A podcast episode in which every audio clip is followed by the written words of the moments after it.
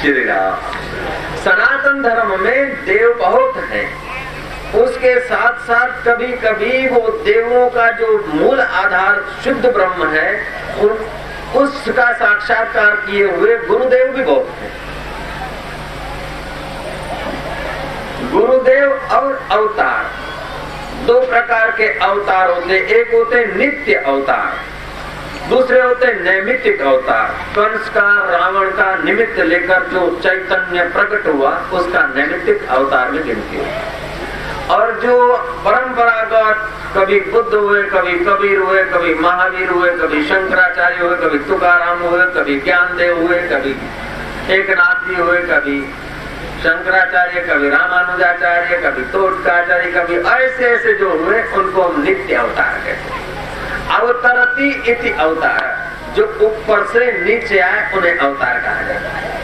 तो शुद्ध पर ब्रह्म परमात्मा से हम लोग नीचे आए तो उन महापुरुषों का भी अवतार है, भगवान की का भी अवतार है, आपका भी अवतार है, लेकिन आप अवतार लेकर एकदम इधर आ गए। वे अवतार लेकर यहाँ खड़े हैं, और वो जिससे अवतार हुआ, वो ज्यो का त्यों है। श्री राम। इसीलिए वेदांत दर्शन को जानने वालों का महापुरुषों का अनुभव है कि घड़े में आया हुआ आकाश, मठ में आया हुआ आकाश, मेघ में आया हुआ आकाश और बाकी का आकाश। ये चार आकाश हो गए।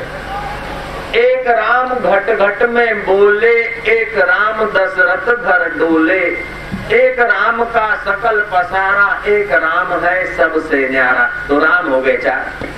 राम चार नहीं हुए, लेकिन ये घटाकाश, मठाकाश होने के लिए कारण आकाश चार गिने जाते, वरना आकाश एक का एक है। उसीलिए फिर फकीर कहते हैं, जीव राम घट घट में बोले, ईश राम दशरथ घर डोले, बिंदु राम का सकल पसारा, ब्रह्म राम है सबसे न्यारा। लेकिन यहाँ भी मूल को जानने वाले महापुरुष कहते हैं, ठहरो, अब हमारा भी अनुभव सुन लो। जीव राम, ईश राम, बिंदु राम और ब्रह्म राम, ये राम चार नहीं है। कवर है तीन, उसीलिए राम चार दिखे। वही राम घट घट में बोले, वही राम दशरथ घर डोले, उसी राम का सकल पसारा, वही राम है सबसे न्यारा। अच्छा तो सबसे न्यारे राम को समझने के लिए जो देव भाव में आ गया है, स्थूल जगत को सच्चा मानता है, इंद्रियों में बदल गया है, उसको जब तक गणपति दादा की कृपा नहीं होगी, इंद्रियों का जो स्वामी है, इंद्रियों का जो आधार है, उसका पूजन अगर नहीं करेगा तो ये और प्राकृतिक संसार में फैलता जाएगा फैलता जाएगा। शायद उस लिए तुम्हारा कोई भी शुभ कर्म होता है, फिर चाहे मकान की ईंट रखो, चाहे वास्तु पूजन करो, चाहे लगन हो, चाहे और कोई शुभ प्रसंग हो, ओम गणेशाय नमः। ओम गणाम बदे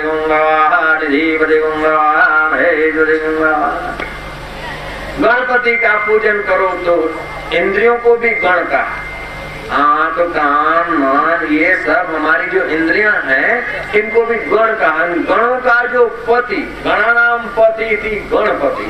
गणों का जो स्वामी है, उन गणों के स्वामी को रिझाओ तो तुम्हारे गण ठीक से काम करेंगे, तुम्हारे जीवन में विघ्न न डालेंगे और भौतिक जगत की आसक्ति से बचने के लिए भी गणपति दादा का पूजन करो।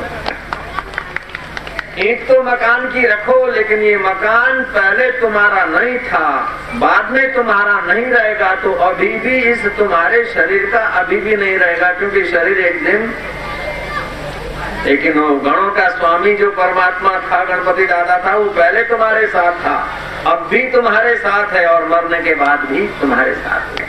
लेकिन जन साधारण लोग उस गणों के स्वामी शुद्ध चैतन्य परमात्मा को न समझ पाएँगे इसलिए पुराणिक कथाएँ हैं कि अमुक देव की पूजा अमुक देव की पूजा करते हुए सब स्टेशन जैसे आप देखते हैं ना घर में कोई ज़ीरो बल्ब है तो पावर हाउस की लाइन आ जाए और सीधा ज़ीरो बल्ब लगा दे तो बल्ब उड़ जाता है। उड़ जाता कि नहीं उड़ जाता? तो, तो दूर पहुँच गया। बल्ब उड़ जाता है कि नहीं उड़ जाता? है? उड़ जाता है सांगा महाराष्ट्र में तो ऐसा सांगा बना उड़ जाता है उसीलिए उसको. उसकी व्यवस्था सब स्टेशन सीधा पावर हाउस से फिर सब स्टेशन अथवा सीधी लाइन से फिर ज़ीरो बल्ब में होता है ना कोयल कोयल जो कुछ। वायर वायर रखते हैं। ऐसे ही सीधा आत्मज्ञान न पा सके तो देवों का सहारा दे देव तो बहुत है। उस उन अनेक देवों में भी पाँच खास चुने हुए देव हैं। भगवान शिव भगवान विष्णु भगवती सूर्य नारायण और भगवान गणपति। इन पाँचों में भी सब देवों से पहले में पहली पूजा अगर करनी हो तो गणपति दादा की करनी पड़ती है करनी चाहिए। जयराम जी की। क्यों भाई जयराम जी जरा धीरे धीरे बोल रहे हैं। बोलो, जयराम जी की। पौराणिक कथा कहती है कि सृष्टि के हर युग युग में सृष्टि के लिए नई व्यवस्था होती है। जैसे सरकार बदलती जाती है तो कुछ नए कायदे कानून होते हैं। ऐसे युग युग में कल्प कल्प में सृष्टि बदलती है तो उसके नियम भी कुछ बदलते हैं। तो अपनी सृष्टि जब प्रारंभ हुई, जिस सृष्टि के हम लोग हैं, अपन लोग हैं तब ब्रह्मा जी के आगे एक प्रश्न गया। देवताओं ने कहा कि देवता इतने सारे हैं तो कौन से देव की पहले पूजा होनी चाहिए कोई नियम तो करना चाहिए। वरुण देव की पहले पूजा होना चाहिए, कोई बोले अग्नि देव की पूजा होना चाहिए, कोई बोले कुबेर की पूजा होनी चाहिए, धन की पहले पूजा होनी चाहिए। अरे भाई, वो गणों का स्वामी जो चैतन्य नहीं होगा तो धन किस काम का? आपका शरीर नहीं होगा तो अग्नि किस काम की? आपका देह नहीं है तो फिर जल किस काम का? तो जे देह जिसकी सत्ता से है, उसकी पूजा होनी चाहिए। अब उसकी पूजा होनी चाहिए तो सर्वानुमत होना चाहिए। तो सर्वानुमत ब्रह्मा जी जो कह देंगे वो सर्वमान्य है। सब देव गए ब्रह्मा जी के पास ब्रह्मा जी अति सृष्टि कार्य में, सृष्टि के प्रसार प्रसारने में लगे थे। ब्रह्मा जी ने एक नियम बना दिया कि भाई, पृथ्वी की प्रकरमा करके जो पहले पहुँच जाएगा, उसकी पहली पूजा होगी। और तो वरुण देव तो अपना मगरों को ऑर्डर दिया कि दौड़ो, मगर बोले, हम तो पानी तक ही दौड़ सकते हैं। अग्निदेव ने अपने वाहन को आदेश दिया, उसकी भी सीमा। ऐसे अपने जो गणपति दादा है, उनका तो फिर मुसक है। वो क्या दौड़े, थोड़ा सा दौड़े और ये अपने बस की बात नहीं, अब क्या करे। तो बाह्य दौड़ दौड़ने वालों को ये गणपति दादा की अक्ल गणपति दादा का संकेत, गणपति दादा की युक्ति आजमानी होगी। बाह्य दौड़ में आपसे कोई आगे निकल जाए तो आप ठीक उसी समय गणपति दादा को याद करिए। गणपति दादा कईयों को आगे निकल जाते हुए भी निराश नहीं हुए। सोच रहे कितने में देव ऋषि नारद पसार हुए। नारायण नारायण। नारायण बोले, देव ऋषि, बताओ क्या किया जाए? इनके पास तो वाहन तेज है। हमारा तो है बेचारा मुसक। छोटा वाहन है, छोटा वाहन मैंने उसलिए रखा कि बड़े वाहन से अगर गरुड़ से हम जाते तो सबके घर में नहीं पहुँचते। वाहन बाहर रखना पड़ता है। लेकिन मेरा छोटा वाहन है कि सबके घर में जा सकता हूँ आप सबके साथ संपर्क कर श्री राम अब यहाँ लगे पूरी पृथ्वी का चक्कर लगाने को। है तो मोपेड जो है ना वो गली कोची में जाते हैं, लेकिन दिल्ली के हाईवे पर मोपेड का काम नहीं। दिल्ली अगर जाना है तो भाई बाय एयर या बाय ट्रेन पकड़ो और माए वो जो बाय एयर गए वो लोग जल्दी आ जाएँगे, हमारी मोपेड बेचारी कब पहुंचेगी दिल्ली? श्री राम। ब्रह्मा जी के आदेशानुसार करना तो होगा। देव ऋषि हंस पड़े। गणपति जी कहते हैं कि आप जानते हैं। देव ऋषि कहते हैं, आप बुद्धि के मालिक हैं गणपति दादा। आप भी तो जानते हैं। एक युक्ति है, वो भले बाह्य साधनों की, बाह्य शरीर की, बाह्य साधनों की सहायता ले, लेकिन बुद्धि की जो सहायता लेता है, श्रद्धा की जो सहायता लेता है, वो जल्दी पहुँच जाता है। श्री राम। और बुद्धि और श्रद्धा की सहायता यह है कि आप सात बार राम नाम लिखें। और उसको प्रदक्षिणा करें। इससे क्या होगा, लोग भी राम नाम का महत्व जानेंगे और ही विलास सृष्टि रहे हुए जिसकी विभूति विलास मात्र से सृष्टि ब्रह्मांड पैदा हो जाते और ब्रह्मांड लीन हो जाते उस सब के रोम में रमा हुआ, जो भगवान राम है, उसके नाम लेकर उसकी प्रदक्षिणा करी और ब्रह्मा जी के पास पहुँच जाए। एक कथा ऐसी भी आती है कि नारद जी ने कहा कल्प कल्प में ये प्रयोग होते हैं। युग युग में ये प्रयोग होते हैं। नारद जी ने कहा कि पृथ्वी की प्रत्येक आत्मक माता होती है। भूमि की प्रत्येक माता होती है और माताओं में श्रेष्ठ पार्वती तुम्हारी माँ है और पिताओं में श्रेष्ठ। पृथ्वी पति पिता भगवान शिव शिव जी को और पार्वती जी को आप प्रदक्षिणा कर दो तो पूरी पृथ्वी की प्रदक्षिणा हो गई। शिव जी तो वही शंकर सहज स्वरूप संभारा, लागे समाधि अखंड अपारा। शिव जी तो अखंड समाधि में, समाधि वाले पिताजी को कैसे जगाए? गणपति दादा छोटे से मुन्ने मुन्ने, माँ का हाथ पकड़ा। बोले, मम्मी, चलो, हम माता, चलो माता, चलो। कहाँ जाए तुम? चलो, पिताजी के पास बैठो। मुझे एक बार प्रदक्षिणा करने दो। बाल हट होता है। बिठा दिया हो प्रणाम, प्रदक्षिणा करके और गणपति दादा को दे प्रणाम कर दिया। और पहुँचे ब्रह्मा जी के पास। ब्रह्मा जी की दृष्टि पड़े के सबसे पहले तो आए, लेकिन आए कैसे? ध्यान लगा के देखा गो हो इन्होंने तो उपला मारनो उपयोग करे थे बुद्धि मालिक थे। सर्वप्रथम ये और सब देवता आए, देवताओं को कहा कि आप लोग आए बड़े बड़े वाहन थे। भौतिकता तो बहुत की, बहुत थी। बाहर का बल और बाहर के साधन तो बहुत थे, लेकिन सूक्ष्म साधन का उपयोग करके ये आपसे पहले आ गए हैं और इन्होंने ठीक से प्रदक्षिणा की है। राम नाम की प्रदक्षिणा की है, तभी भी ठीक है, और शिव पार्वती की प्रदक्षिणा की है, तभी भी ठीक है। देवताओं को बात मान्य रखनी पड़ी और तब से ये सिद्धांत बन गया देवलोक में कि आप कोई भी मांगलिक कार्य करते हैं तो गणपति जी का पूजन करते हैं तो आपके इंद्रिय गण अथवा गणपति दाता के गण आपको सहाय करते हैं और आपका जीवन कार्य भी सफल होता है। अंत में मुक्ति का रास्ता भी खुल जाता है। बोलो, गणपति भगवान।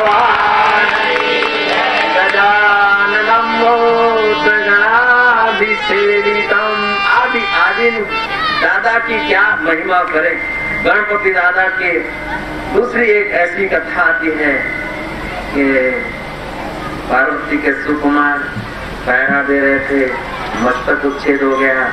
शिव जी ने कहा, कोई मस्तक ले आओ और हाथी का मस्तक उतार के पुत्र के ऊपर रख दिया गया और जीवित हो गए। श्री राम। ये कथा भी आप लोगों ने सुनी होगी। आदि इसमें पुराणिक कथाओं में कुछ संकेत है। जो हाथी का मस्तक धड़ पे रख के ज़िंदा कर सकते हैं तो अपना ही बेटे का मस्तक रख के भी तो ज़िंदा कर सकते हैं। श्री राम। लेकिन यहाँ शिव जी और पुराण के कर्ता समझाना चाहते हैं कि हाथी का मस्तक बड़ा है। जिसको समाज का, समाज के गण का, जिसको नेतागिरी करनी हो, अथवा जो धर्मगुरु हो, उनका ब्रेन बड़ा होना चाहिए, छोटे दिमाग से काम नहीं चलेगा। छोटा हृदय रखने से काम नहीं चलेगा, छोटा दिमाग रखने से काम नहीं चलेगा। गणपति जी को लंबोदर भी कहते हैं, लंबा उदर है।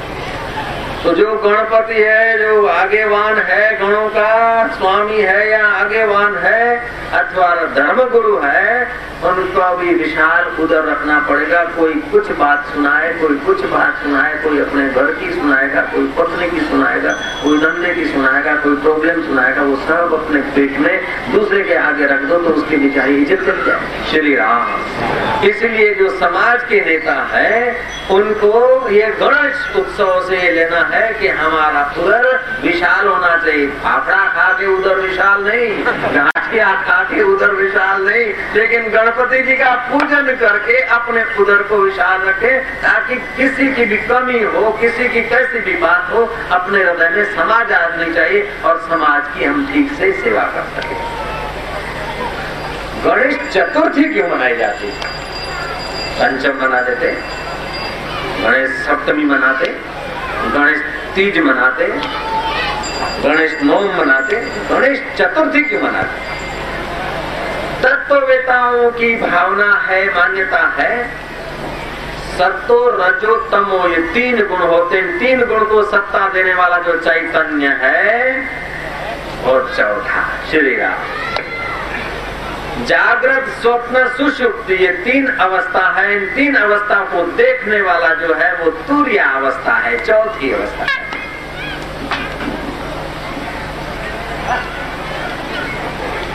भूत, भविष्य और वर्तमान, इन तीनों कालों को जो देखने वाला है, वो काला दीप है, चौथा है श्री राम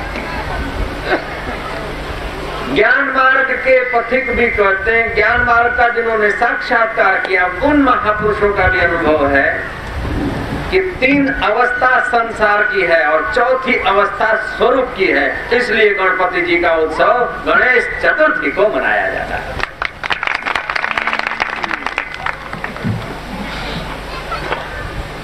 गणेश चतुर्थी को मनाया जाता है। और ये दस ग्यारह दिन उत्सव मनाकर फिर गणपति दादा का विसर्जन किया जाता है। विसर्जन का मतलब है कि गणपति जी को एक सनातन धर्म की इतनी विशालता है, इस्लाम धर्म इतनी हिम्मत नहीं कर सकता कि खुदा को बना के फिर दरिया में छोड़ दे। झूलेलाल को बना के फिर नदी में छोड़ आए। नहीं। लेकिन सनातन धर्म ने इतनी उदारता की है कि तुमको अपना मूल स्वरूप समझने के लिए, जिन्होंने अपने मूल स्वरूप में स्थिति है, उनकी प्रतिमा बनाकर उनके आगे नाचो, कूदो, अपना अहंकार विसर्जित करो। और तुम्हारा अहंकार विसर्जित हो जाता है तो फिर उनकी प्रतिमा भी विसर्जित कर दो। तभी भी तुम्हारे देव तुम पर नाराज़ नहीं होते हैं। तुम्हारा कल्याण देखकर वो राज़ी हो जाते ये हमारे देवों की उदारता है।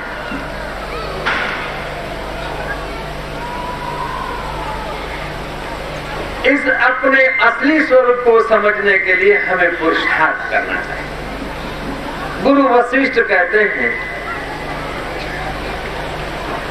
पहाड़ से पत्थर गिरना आसान है, लेकिन पहाड़ पर पत्थर चढ़ना कठिन है। ऐसे ही सूक्ष्म में से स्थूल होना आसान है।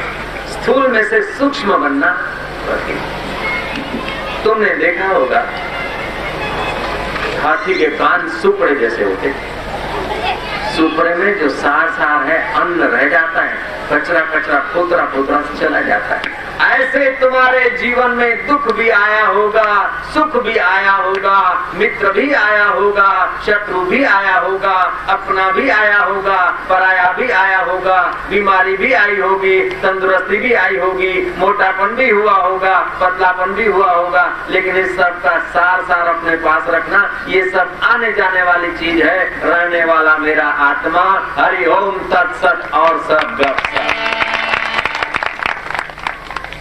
इसीलिए बच्चे का मस्तक, गणपति जी का मस्तक, ये बड़े बड़े कान और नासिका गणों का स्वामी, समाज का स्वामी हो अथवा समाज का गुरु हो, उसको समाज में क्या होता है, उसको दूर से गंध आ जानी चाहिए। गुरुओं को समाज में क्या स्थिति है, कैसे समाज ऊपर आए, दूर से गंध आ जानी चाहिए। आपने देखा होगा कि हाथी की आँख बहुत छोटी ऐसे ही राजनेता की सूक्ष्म दृष्टि होनी चाहिए धर्म गुरु की सूक्ष्म दृष्टि होनी चाहिए। बारीक से बारीक, छोटे से छोटे व्यक्ति को भी जान सके और बड़े से बड़े व्यक्ति को भी जान सके, क्योंकि पैनी दृष्टि। कहा जाता है कि हाथी की आँख छोटी होती है, लेकिन ज़मीन पर सुई को भी देख लेता है। ऐसे हमारी सूक्ष्म दृष्टि बने ताकि हम सार को ठीक से पकड़ सकें। हमारे कान ऐसे होने चाहिए सुपड़े जैसे, हमारी समझ ऐसी होनी चाहिए कि हम सार सार ग्रहण करें। बचपन से लेकर अभी तक मन ने कई बार सूचनाएँ दी और ये बात ठीक है, ये काम अच्छा है कहलाया और बाद में मन पछताया। फिर उसी को अच्छा कहलाया और फिर पछताया। फिर अच्छा कहलाया, फिर पछताया, फिर कहलाया, फिर पछताया ऐसे अनंत बार मन ने धोखा दिया। मंगनी नहीं की, मंगनी हो जाए तो अच्छा। शादी का इंतज़ार कर रहे शादी हो गई, संसार में उतरे। नहीं उतरे थे तो अच्छा दिख रहा था। जब उतरे संसार में विकार उपभोग किया क्षण भर के लिए महाराज वैराग्य आ गया। मन ने दिखाया कुछ नहीं। फिर दस पाँच दिन के बाद फिर वही हर हाला मुँह काला मन फिर वही ले जाता। फिर देखता कुछ नहीं। फिर वही ले जाता, फिर कुछ नहीं। फिर वही ले जाता, फिर कुछ नहीं। आखी ज़िंदगी धोखा दे दे के इस जीव को संसार सागर में भटका ये सब के अनुभव की बात होगी। कृपा करके अपने हृदय पे हाथ रख के जरा देखना कि मन जिस चीज़ के लिए तड़पता है, वो चीज़ नहीं मिली तब तक तड़पता और मिल गई तो फिर समझ सकते कुछ नहीं। नहीं मिली तो हाँ और मिल गया तो कुछ नहीं। तो मन जो वर्तमान में सत्य है, उसके तरफ़ नहीं जाता है, अपनी कल्पना के अनुसार हमको भटकाता है इसीलिए गुरुओं के पास हम लोग जाते हैं दो हाथ जोड़ते, तीसरा मत्था झुकाते हैं। पाँच कर्म इंद्रिय और पाँच ज्ञान इंद्रिय, दस, ग्यारहवा जो मन है, उन, उन्होंने हमको भटकाया भी हम तुम्हारे शरण रखते गुरु महाराज। गुरुदेव, दया कर दो मुझ पर। मुझे अपनी शरण में रहने दो। मुझे ज्ञान के सागर से, स्वामी, अब निर्मल गागर भरने दो। सिर पे छाया, घोर अंधेरा। सूजत ना ही राह कोई। ये नैन मेरे और ज्योत तेरी इन नैनों को भी बहने दो, मुझे भव सागर से करने दो। ये ज्ञान तुम्हारे अंदर आ जाना चाहिए। आज तक की जो कमाई है, आज तक की जो समझ है, आज तक के जो उपभोग है, ये सब के सब आज मिलकर भी जीव को पूरा संतोष या शांति दे नहीं सकते। कितना भी खिलाओ, कितना भी घुमाओ, कितना भी दिखाओ, अंत में इस शरीर को मौत की शया पे सोना होगा। और देखो तो क्या कि बस आकाश में शुद्ध